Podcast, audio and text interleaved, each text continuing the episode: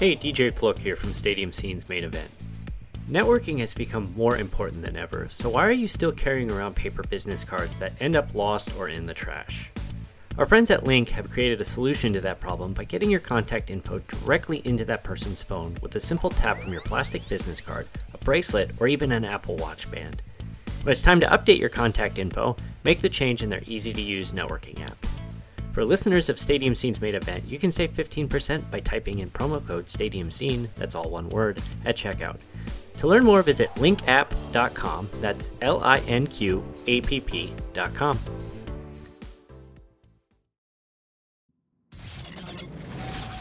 Live from a makeshift recording studio somewhere in the middle of the desert. This is the Stadium Scene Podcast.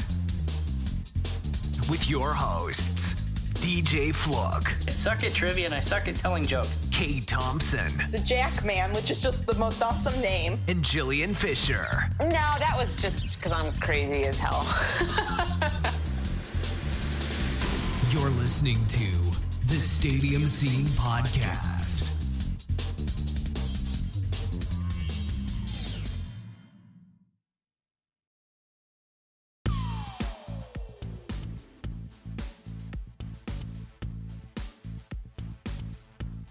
Hey, welcome. It's episode 36. We remembered how to record a podcast. So, first off, sitting right next to me is Kate. Hi. And filling in in the Jillian chair today is. Just kidding, it's Jillian! hey! Oh my gosh. I alerted my pug and he's like, oh no, don't bark. Please don't bark, pug. Even he's excited. Yes, it's been months, many months. Um, you've been Oh, very yeah. busy. I have. I have. But I've taken some time off and it's been the best decision of my life. I can imagine. yeah, you've kind of disappeared from the world, but I mean, you uh, you had quite the media tour going on there for a while. I did. And it was uh, um, overwhelming, I think is the right word. Because the internet's a pretty crazy place. And so to live and breathe on the internet and have a media tour existing on the internet is exhausting in the sense of um, how overwhelming the internet can be. So it's been nice to take some time off. Yeah, troll, but not just trolls. It's just like the internet's just a. I, I always say it feels like you're living on the edge of a knife, like in the pinpoint of a knife when you're on the internet, like and having a personality on the internet, because just like you, you're always on the edge. I feel like so it's been nice to have some time off. But and it's just like I mean, this is kind of your first introduction to fame, I guess, is is a way to put this. yeah, I wouldn't say fame, But yeah, but you know, but, but people are talking about you. People have opinions about you. You know, that's like the first sign that you've made it. That if someone has an opinion on you, positive or negative, on a on a And- moderate to larger scale. Yeah, I think what's weird is that like I, ha- I to me I have a small following, like a very small following, but like whenever I do anything because of the way Twitter and everything works, where like we own like it's an echo chamber, so everything gets amplified so much, and it's like, but I have such a small following. How is this happening every single time? I- so I mean, it's it's it's funny. So I, like I, you know, you'd make your posts, and I'd always have to go through and read and see what what people are saying, and you know, the vast Mm-hmm. majority of them are very po- positive, encouraging. uh huh. And then you've got the people, this girl isn't funny, or you only like this girl because she's a girl. Yeah, like you know, um, I think that's like my favorite one where it's like, oh, we're only here for the boobs, and it's like, yeah, but I've been making content for years, and I've had boobs the whole time, and only recently, when I started making this content, did it take off. So the boobs have stayed there; they've been there the whole that's, time. that's the constant. Um, that's the constant, and also like, I find it interesting that um, people on the internet think that, like, I, I get a lot of shit for being an attractive woman. And like the thing that that's interesting is that like I never see myself that way cuz like I'm such a weirdo. And like when I was growing up I was always like the quote unquote funny one which we all know what that means. So Yeah, I, I, I know the uh, feeling. yeah so like I don't I don't see myself that way but like I understand that that's how it's perceived and that's you know that's what matters is how it looks to the outside right? And it's just interesting to me that like they think that because of that that no man could obviously talk to me unless he's trying to get in my pants and i'm like what not everyone's a tra- not everyone sees women as objects like you do sir Right. like not everyone is a piece of trash so I, I actually funny story. I, I told you this yesterday, but for for the audience, uh, we um, we were recruiting another uh, uh, another partner, and they're like, oh, you know, they're like, oh, you you do a, you do a podcast with Jillian. Oh, I love Jillian. She's so great. I love her videos. I'm like, there you go. Yes, there's You- a woman who likes me. You you have fans. it's so weird. That'll never not be weird to me. So never not feel weird. Yeah, Because I like just- you guys know me, I'm a weirdo. Like I don't, we're, we're all weirdos. I don't take, that's I don't why take this. any of it's serious. Yeah, that's why it, that's why this works. We're Yeah, that's why this works because everybody here is a weirdo in a different way. Yeah. So, but how have you guys been? uh, you know, I've been kind of, uh, I don't know, I've kind of become a hermit. I don't go anywhere anymore. Um, it's just, I think it's just a natural progression of parenting. It's like I, I you know, I go to my day job, I come home, I parent, and repeat. Yeah, yelled at because I'm an idiot by my wife, who is actually sitting here listening in the background. You probably deserve to be called an idiot. Whatever you did, Yes. you probably deserved it. But yes, Kate is here. She got on an airplane and came out and is sitting in our makeshift studio. Just to record this podcast, you know, I have no life. So, We paid four hundred dollars to fly from Chicago to Phoenix to record a correction. podcast.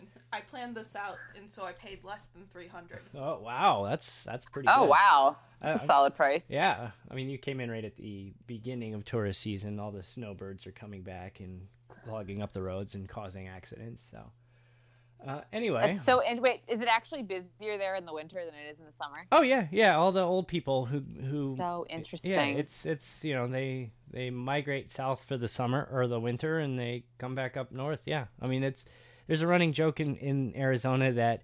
Um, you know, since we don't have leaves to change colors, our license plates change colors. oh, I think I would take that. No, because you know we Mm-mm. get so many different license plates here because the leaf peepers around here are Oh, insane. Because yeah. I'm out in Western Massachusetts, and it's just like, oh my god, guys, they're leaves. Yes, they change colors. Yes, this happens every year. Wait, what? That happens Leaf- every year? Yeah, crazy, right? Every year the leaves change colors. Mind blowing. I know it's crazy. There's this great meme that's go- that goes around this time of year, and it's this picture of this like short old lady sitting behind a wheel, like barely able to see over the steering wheel. It says like the snowbirds are back and they're a year older. oh, I like how we make fun of. Well, that's gonna be us though. Like that's gonna be Oh, me DJ probably. So already is It's DJ. yeah, I'm I'm already like cranky and complaining about things and stupid people and neighbors and Those yeah. damn kids. yeah. So anyway, we'll uh, uh, we've uh, kicked this off and gone off topic before we even started. Uh, we'll go ahead and get started here. And before we get going, uh, the beverage of the episode is brought to you by Bud Ice. It's a premium beer, according to the label. wait, what? It says Bud Ice. What? It says Bud Ice Premium Lager, five point five percent alcohol by val- uh, by volume. I had nothing Is to it- do with this. Our Is ex- it like a White Claw? Is it like a Smirnoff Ice where it's like not beer, or No, is it's it beer? It says it's our exclusive ice brewing process produces a rich, smooth taste that's remarkably easy to drink. I don't know if I'd go that far. So it's water. Pea mm, water. Five point five percent alcohol by volume water. Yeah. Okay. I mean, it kind of. I don't know. This is kind of like an MGD feel to it. Yeah. Yeah. I mean that, or maybe a little bit of like a dark. Vibes. Yeah. I mean, it's on. You know, if you find uh, Bud Ice in your local liquor store, it's usually back in the back corner with like the Natty Ice and the Keystones and you know that kind of stuff. Mm, yum. Tastes like college. Yep. If you Yeah. ever come record in the studio, We'll- we'll- he'll offer you. Yeah, that's right. We'll have some Bud Ice. But Okay. the the, mm. the other great thing about Bud Ice is well, the only reason I got it is because you know dating back to childhood, uh, in the you know in the nineties. The, you were drinking Bud Ice. No, no, I've been- Explains I- so I- much. No, I've been waiting since childhood to try Bud Ice, and I finally got my opportunity. but there, back back in the glory days when ESPN still had the Stanley Cup playoffs. Oh, is this the penguin thing? What? Yes. Yeah. Yes. Yeah. Yes. Yes. The, the Bud Ice penguin, and he he was this creepy little penguin that would like stalk people and be like, "Hey, how's your Bud Ice?" Was he your role model growing up?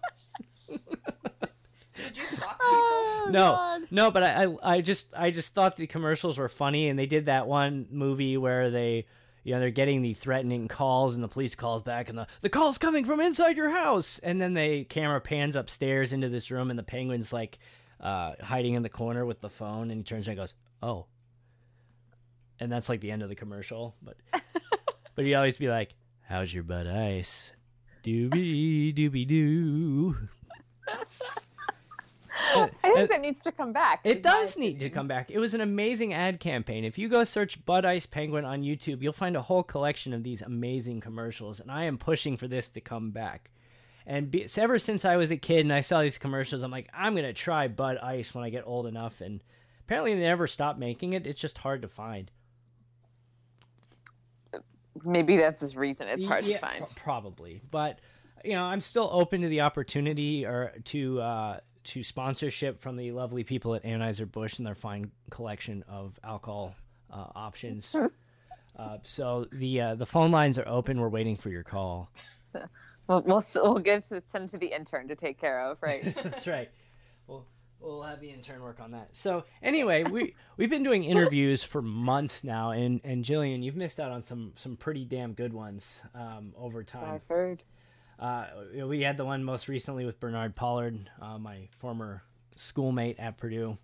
Um, uh, it was got a lot of great feedback on that, and he went and had his has his own podcast now, the Bernard Pollard Show. Recommend going and subscribing to that uh, and checking that out. He is incredibly entertaining to listen to and very very knowledgeable about the game of football, and I would hope so. I mean, he's played it basically his entire life. What? So today we thought we'd try something different. Um, since we've been doing interviews for basically the last year when we've been recording off and on. So I've been thinking about this concept for a while, and everyone knows that colleges have fight songs. Um, many college fight songs are, are known by a lot of people. Uh, you know, Notre Dame, Tennessee, uh, you, you name it. But did you know a lot of pro teams actually have or had fight songs? They shouldn't, probably, is the thing. after going through this list, um, there's going to be some great, great stories behind it. But I mean, most of these now, I mean, a few of them are still used on game days. Um, but if you don't aren't a fan of the team, you probably aren't familiar with the song. Um, you know, it's some of these songs you'll probably know, some of them you heard before, and some you'll understand why the teams have no association with them anymore. So, the very first one we're going to play, everybody knows. We're not going to play this for very long, but we're going to play one that a lot of people are familiar with. And this song is called Meet the Mets. Meet the Mets, meet the Mets. Step right up and greet the Mets. Bring your bring your wife. Guaranteed to have the time of your life because the Mets are really socking the ball, knocking those home. What a wonderful song. Do they all sound like they're from like the 1940s? Is that, is that, Uh, the- is that when they were all made? Yeah, a lot of these came in the 60s. You're going to see a common thread here. Um, So, Meet the Mets was written um, in 1961 by Ruth Roberts and Bill Katz, and it was originally recorded by the Glenn Osser Orchestra.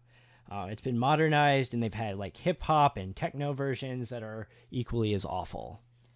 I would think a hip hop or techno version might be worse, honestly. Yeah. The so the the best part about this song is when the Mets like this was created when the Mets first became a franchise in the early '60s, and you know the the opening lyrics are "Meet the Mets, meet the Mets, step right up and greet the Mets." But because of how terrible the Mets were early on and for many years, it's people have modified it to say "step right up and beat the Mets." Yeah, yeah. Well, that could that that fits today, I think. Yeah, So. uh, I mean, you know, if it wasn't for Pete Alonso, we probably could say that. So, Meet the Mets, a classic. Um, so You know, wait, real quick. You know, Huh? what I was thinking, like when we were growing up, even when we were like ten years old, that song would have sounded really old to us. And I've been realizing just how old I am anymore. So could you imagine a ten-year-old today listening to that song? They would think that it came from like another world. Yeah. that song sounds so ridiculous at this it- point. it's it's insane, and and again, you're going to see a pattern here. So, uh, Hmm. next, we're going to jump over to Chicago. We're going to jump over to Chicago a couple of times because this is our show, and there's a lot of Chicago ties to the show. What? Yeah. Really? Boo, boo. Yeah. so I, I'm playing this one just because it actually has a, a pretty interesting backstory to it. So this one is called "Here Come the Hawks." Oh God.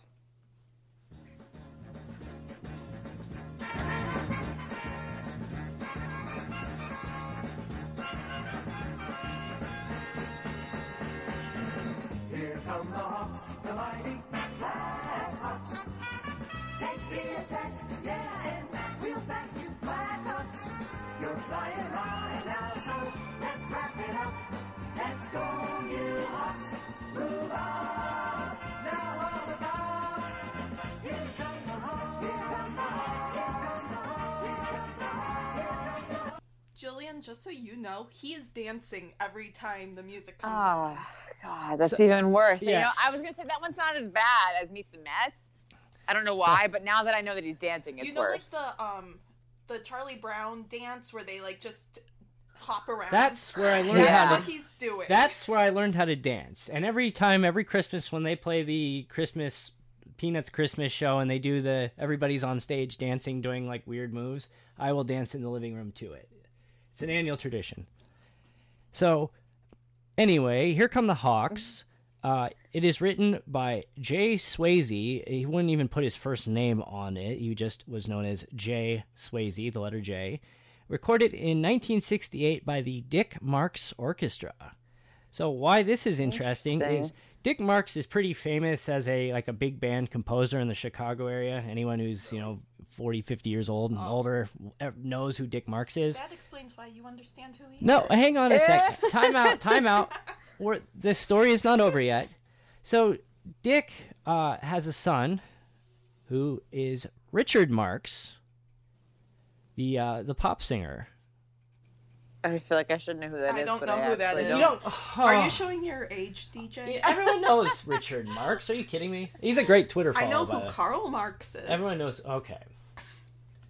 He, uh, I mean, he he's he was a big pop star in the '80s and '90s. I but- was not alive for most of the 80s. To, to avoid us getting uh, getting I wasn't sh- alive. I, you know what? everybody okay you know what time out here but so it, to, this is like this is ridiculous i feel so old now but i'm gonna play You what are. i'm gonna i'll play his biggest hit i only can play a few seconds of this because i don't want this episode thrown off of itunes for copyright infringement so i'm gonna play a brief sample of his biggest hit right here waiting Well, Okay. after he's done with the Grammarly yeah after commercial. after the grammarly commercial plays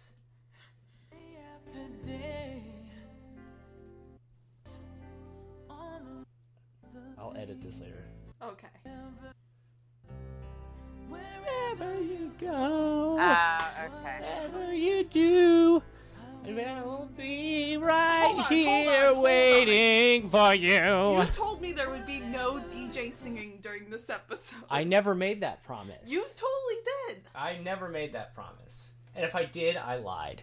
Obviously, because you were just So, singing. so anyway, yes. Uh, now that you've shit on my story, that was uh, yes, that yes. Richard Marx, the famous pop singer, is uh, has a direct tie to the Chicago Blackhawks.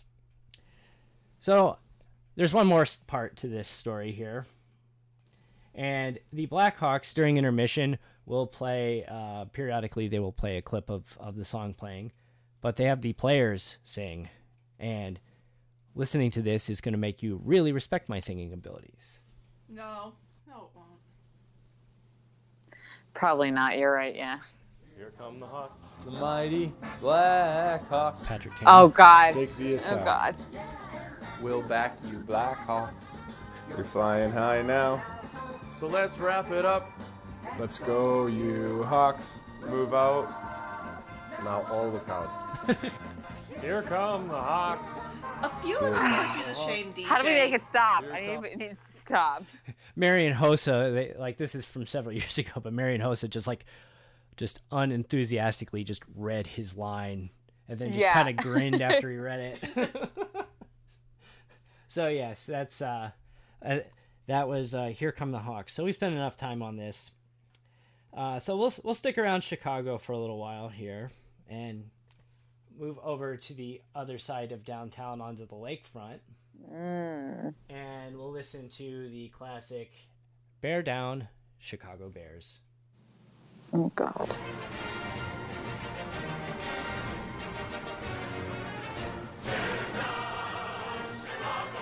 Kate's dancing.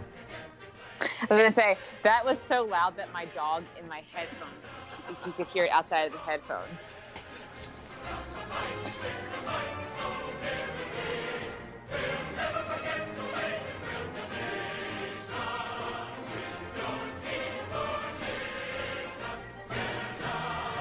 All right, that's enough of that. Yeah. So the uh, backstory on this, the Bear Down Chicago Bears, was written in 1941 by Al Hoffman, who apparently was a famous musician composer, but he was so ashamed of it he wrote it under the pseudonym Jerry Downs. Um, nobody's exactly sure why Al Hoffman wrote this song because they said he had like no connection to the city of Chicago. So who knows? Um, re- Interesting. yeah, so I'm really sorry my dog is barking because he's insane. that's all right. We're, we're leaving it in. I'm gonna mute myself so you can't hear it. So the uh, the song was written um, around the time the Chicago Bears defeated the Washington Redskins in the league championship game pre Super Bowl by a score of seventy three to nothing. It's just that's just running up the score. That's ridiculous. Especially in Oh that era. I'm so sorry. He is so loud. He's such a jerk. Like he just there's literally nothing. He is barking at absolutely nothing. In case you were wondering, there is nothing for him to bark at. He's just a brat. Phantom barking. Yeah, I, I know. My dogs just bark at anything. It's I understand. All right, so we're gonna leave Chicago for a little bit, and we're gonna head back over to Jillian's side of the world, to Philadelphia. It's the best side of the world, obviously. Mm, yeah, well, no comment. So we're going to listen to a tune called uh, "Fly Eagles Fly." Okay, well this is just good. I don't know why we're even putting this in this bad cheesy list because this song's amazing. Oh, yeah, sure.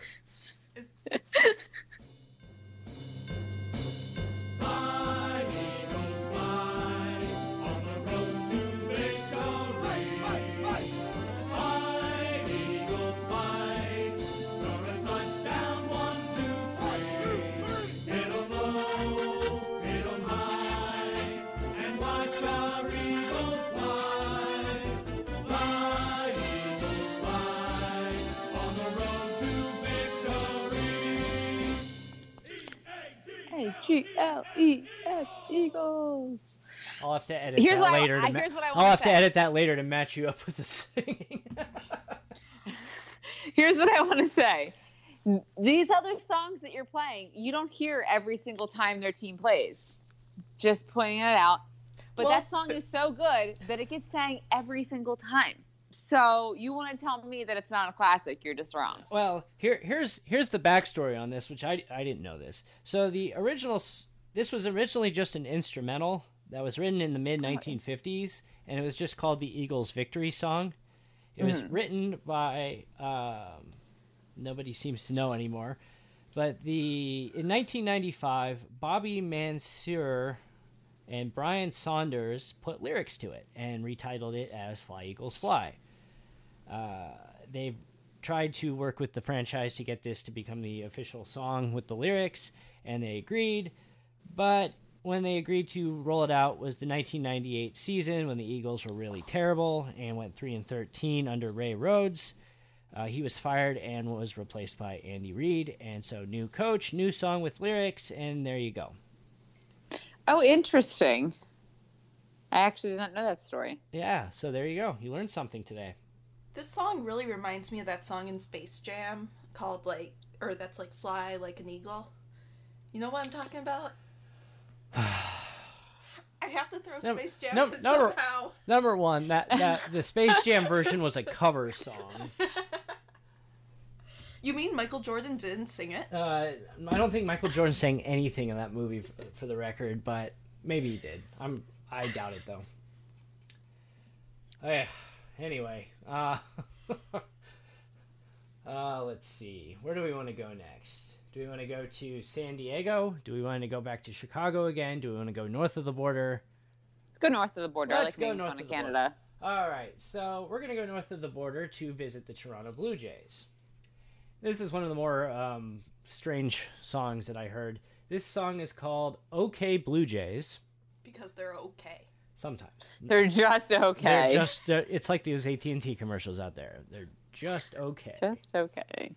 So this song, "Okay Blue Jays," is played during the seventh inning stretch, and it takes a really long time to get to the "Okay Blue Jays" part. Otherwise, it just sounds like a really weird, generic song. So here's here's a little bit of "Okay Blue Jays."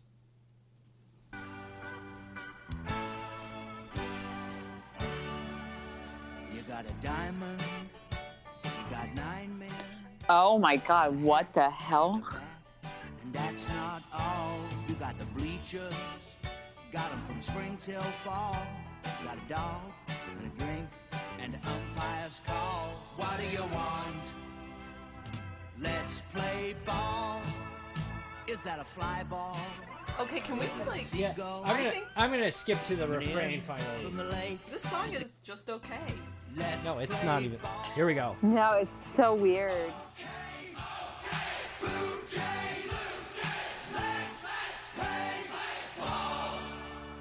It's a beautiful evening, fans. At the ballpark. All right, I'm cutting that off. I think Uh, what's weirder is that like it sounds like it's a song that w- is trying to be on the radio. You know, you know what I mean? Here- when I first heard this, there was immediately one thing came to mind, and you know the the this pop singer Randy Newman. He um, for our generation probably his most famous. He had that song that "You've Got a Friend in Me" that played during Toy Story. He's like, yes, you got. Yes. a friend in me. Like that just I, that just screams a Randy Newman song. So this I like the version of it. Can you sing it again? no, I've already sang way too much on this episode. Uh, you signed up for it. This was your idea. I know this was my idea. I've, get. I've been working on this for months. Um, clearly. So the OK Blue Jays is played during the seventh inning stretch of home games of the Toronto Blue Jays. The song includes references to the team's roster and events from the 1980s. It was released in 1983, and it actually charted 47th on the RPM singles list. I'm guessing that's some Canadian pop chart. Um, it's written by Jack Lenz and Tony Kosinec, and it is performed by Keith Hampshire and the Bat Boys.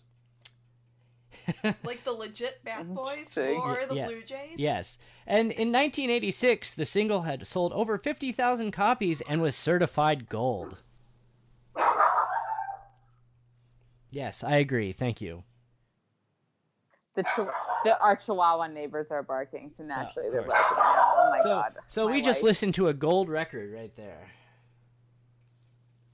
Ay, ay, ay. Anyway, um, Why don't we head to the West Coast? let's go to the West Coast. All right. So Best coast. the best coast, the West. Ollie Coast. agrees. Ollie agrees that it's the best coast. All right, so we are moving to the West Coast to visit the late San Diego Superchargers. It was a disco song written in 1979. Let's take a listen to San Diego Superchargers.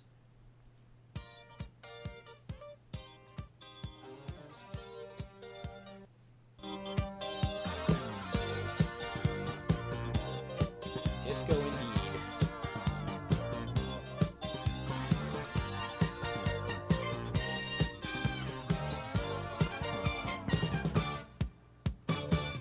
Diego.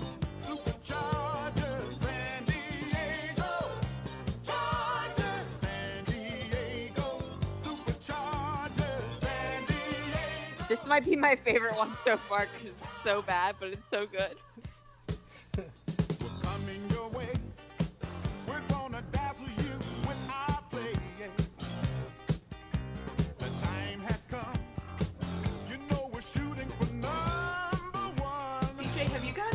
Distracted by the butts of the players? Yes. I know it.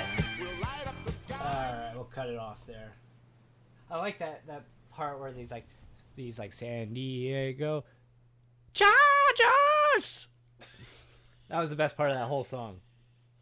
I really love your commitment to singing at every song. I I- really yeah, do. well, you know what? It's I don't get too many opportunities to uh, to do things like this. There's a reason. No, I think you need to keep. I want you to continue to sing. I'm asking for this. I'm really sincerely asking for it. It's really entertaining. No, we, we nobody asked for this. They're getting it though. so what's great about this is uh, so this song was written in 1979 um, it was recorded by a session band called captain qb and the big boys and Oh. yeah and the and the chargers ownership replaced the song with a non-disco version in 1989 and the fans hated it Well, you can't Naturally. this one. so back in two or uh, yeah back in 2002 they went back to the disco version until they left san diego And then they left. yes now the song is dead Womp womp womp. R.I.P. so Should we go back to Chicago? now? Yeah, we're gonna go back to Chicago one last time, or we can go back to New York. Either. No, Chicago. Let's go to Chicago. So this song is uh, commonly known as the Chicago Cubs victory song. I was waiting to hear if Jillian was gonna groan, but she didn't. So No, I'm. I listen. There's enough things in this world that I have enough angst for. So So, so the uh, the song "Go Cubs Go" um, was actually written in the early '80s. Uh, it more became nationally famous uh, the year the Cubs won the World Series in 2016, and it has quite a backstory. So we'll go ahead and play a little bit of "Go Cubs Go" as much as we can tolerate of it. And I see how much I hate it. I don't actually know if I hate this one. So we're gonna see. You- I you feel like I don't actually hate it. You probably will. Oh, okay. Yeah. No, I changed my mind. I hate it.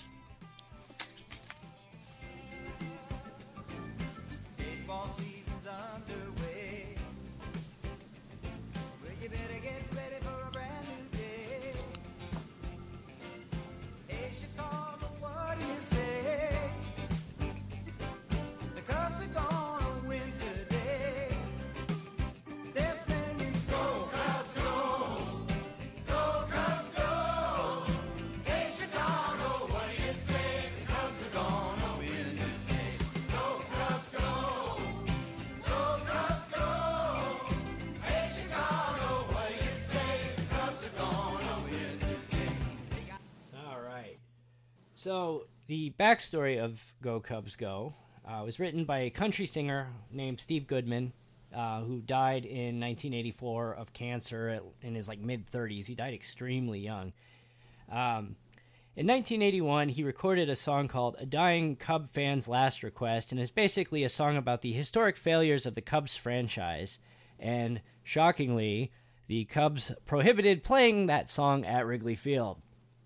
So yes, why would you play a song that says "Hey, you suck" at, at your ballpark? So anyway, so it was kind of his like, "Hey, I'm finish up here," or I'm not.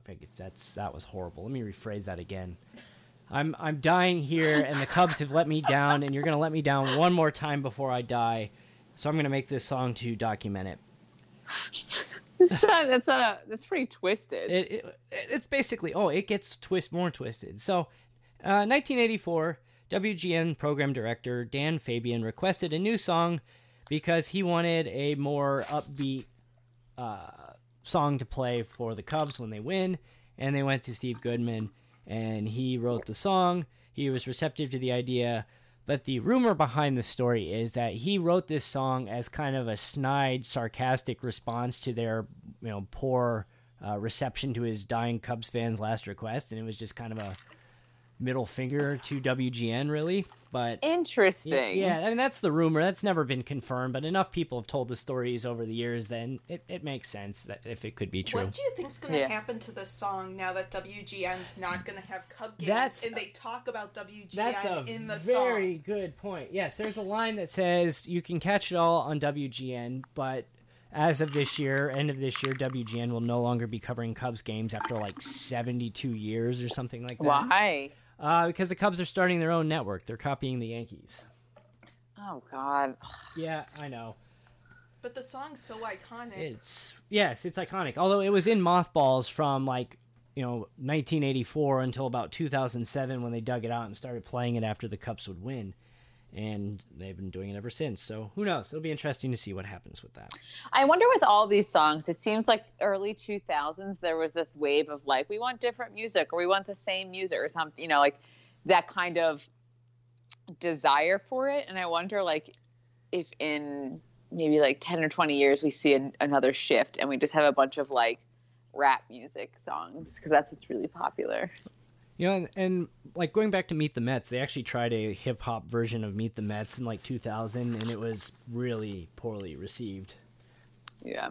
But then again, Mets fans are just angry, so. All right, so we're gonna skip the Yankee song because it's more or less similar to Meet the Mets. Uh, we're gonna go on to the last song, which or la- these are last two songs. We have to play them together because they're written by the same uh, same person and the backstory behind this is absolutely amazing. So the first song we're going to listen to is called Miami Dolphins Number One, which is still played uh, these uh, today.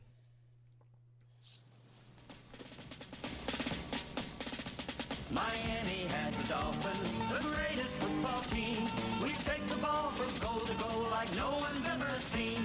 We're in the air, we're on the ground, we're always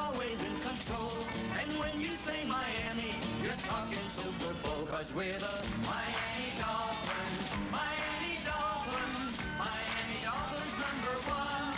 Yes, we're the Miami Dolphins. Miami Dolphins, Miami Dolphins number one. I feel like there needs to be like a hee-haw or something at the Yeah. end of the Yeah. So, so we'll, we'll get to that. So we're going to jump right in and listen to the next song. That was called Miami. Well, it's unofficially called Miami Dolphins Number One. So this next song is about the late Houston Oilers, and it's written by the same person, and it's called Houston Oilers Number One.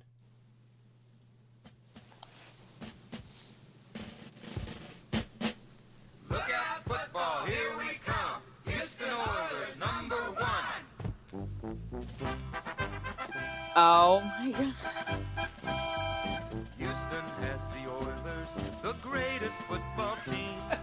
Take the ball from goal to goal like no one's ever seen.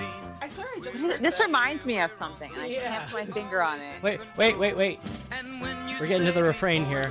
You're talking Super Bowl, cause we're the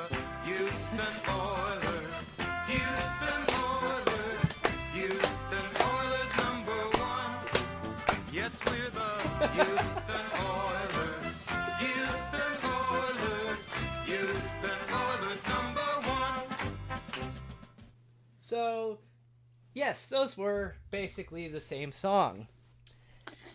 What, what doesn't that remind you? Oh my god, it reminds me of some song, maybe from a movie or, or a TV show, and I cannot put Probably my thinking of finger like on the it. match game theme song. Maybe I may- I don't know what it is, It's, but it kind of has a look it up match game this. theme song vibe to it. So, so the backstory behind this is both songs were written uh, and lyrics written by a man named Lee Offman, and he was like a country singer from Louisiana, still alive. He wrote the Miami Dolphins song in 1972 after their undefeated season.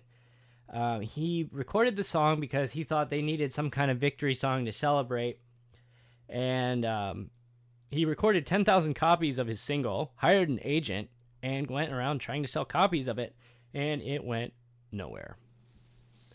So Well then, he figured, okay, well, that was stupid. That was a waste of my time. So a few years later, the song magically started appearing on radio.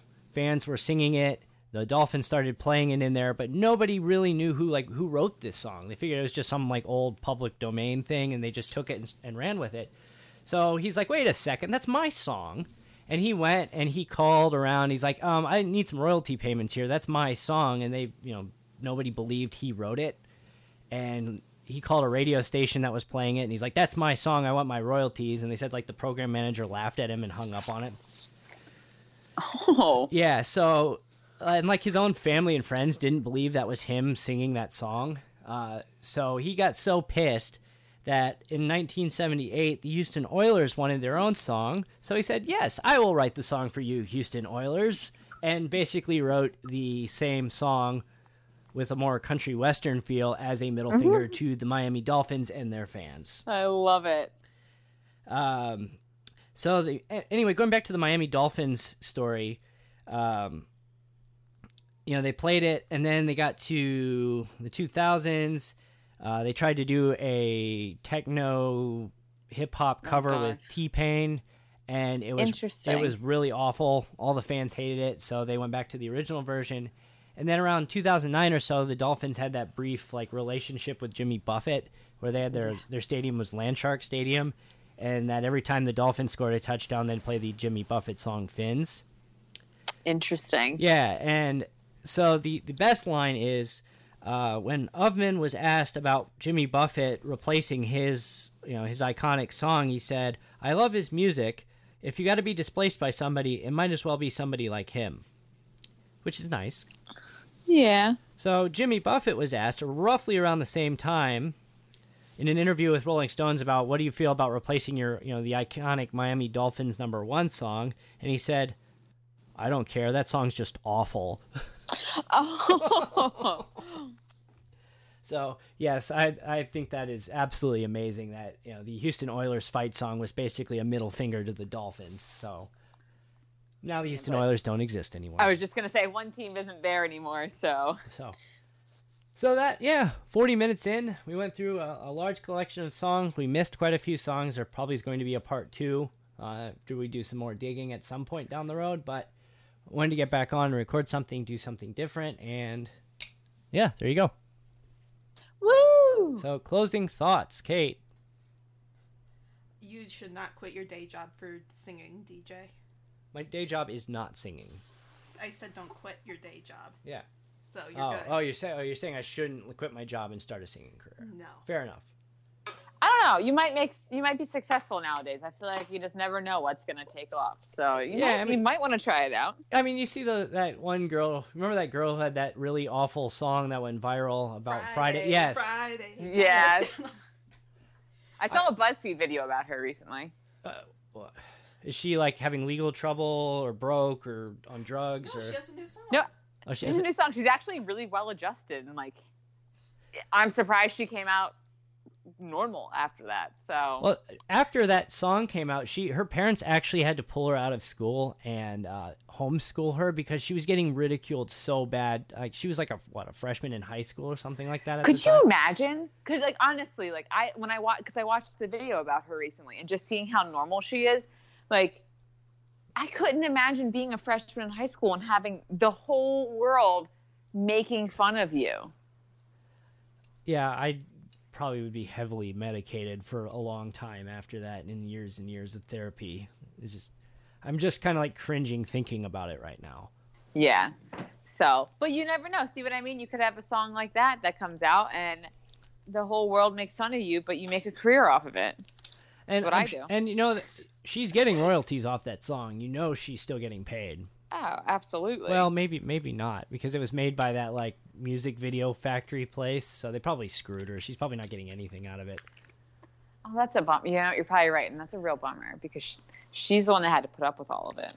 Yeah, and the music video factory made a shitload of money off of it. Oh yeah, America. But- America. America. But my closing thoughts are that the Eagles song is the best, obviously. I don't know. I, I kind of like the uh, Houston Oilers, Miami Dolphins songs. I mean, objectively speaking, that one has an interesting story. But if you're go- if you're going with all like airtime, playtime, most well known, it's clearly the Eagles. Yeah, I would agree with that. I mean, it, it does Oh. rank up there as one of the greatest fight songs, like pro fight songs. It, it actually did. Uh, that is a true story. Oh, hello! I thought I was just making stuff up. No, you know, you, no, it, You- that, it's you actually true. validated me. I, yeah, or Rolling Stone or Billboard or somebody did. Somebody did, of course, because So- the internet loves listicles. Yeah, so, somebody with some credibility. Unfortunately, I don't know who that is off the top of my head. Somebody with some credibility actually validated that that claim. Fascinating. Well, I'm done with my beer. I just chugging made some tummy tea because I'm old. Oh yeah. anyway, on that note, I think we're gonna go ahead and wrap it up today. Um, Jillian is old and drinking tea for ginger and turmeric tea. yeah, I'm older and drinking Bud Ice, so you know, You- So you you'll need a tummy tea soon, Uh-huh. what you're saying. Yeah, I'm I'm just gonna go and like lie on the floor in the fetal position and hold my stomach for the next three hours. Anyway, on that note, uh, stop by, check us out, stadiumscene.tv, join the stadiumscene.tv network, get your blog, podcast, or video uh, channel scene, uh, and give us a follow on social media at Stadium Scene on Facebook, Twitter, and Pinterest, and Stadium underscore Scene on Instagram. And we will talk to you next time, and hopefully not months from now. Bye. Woo!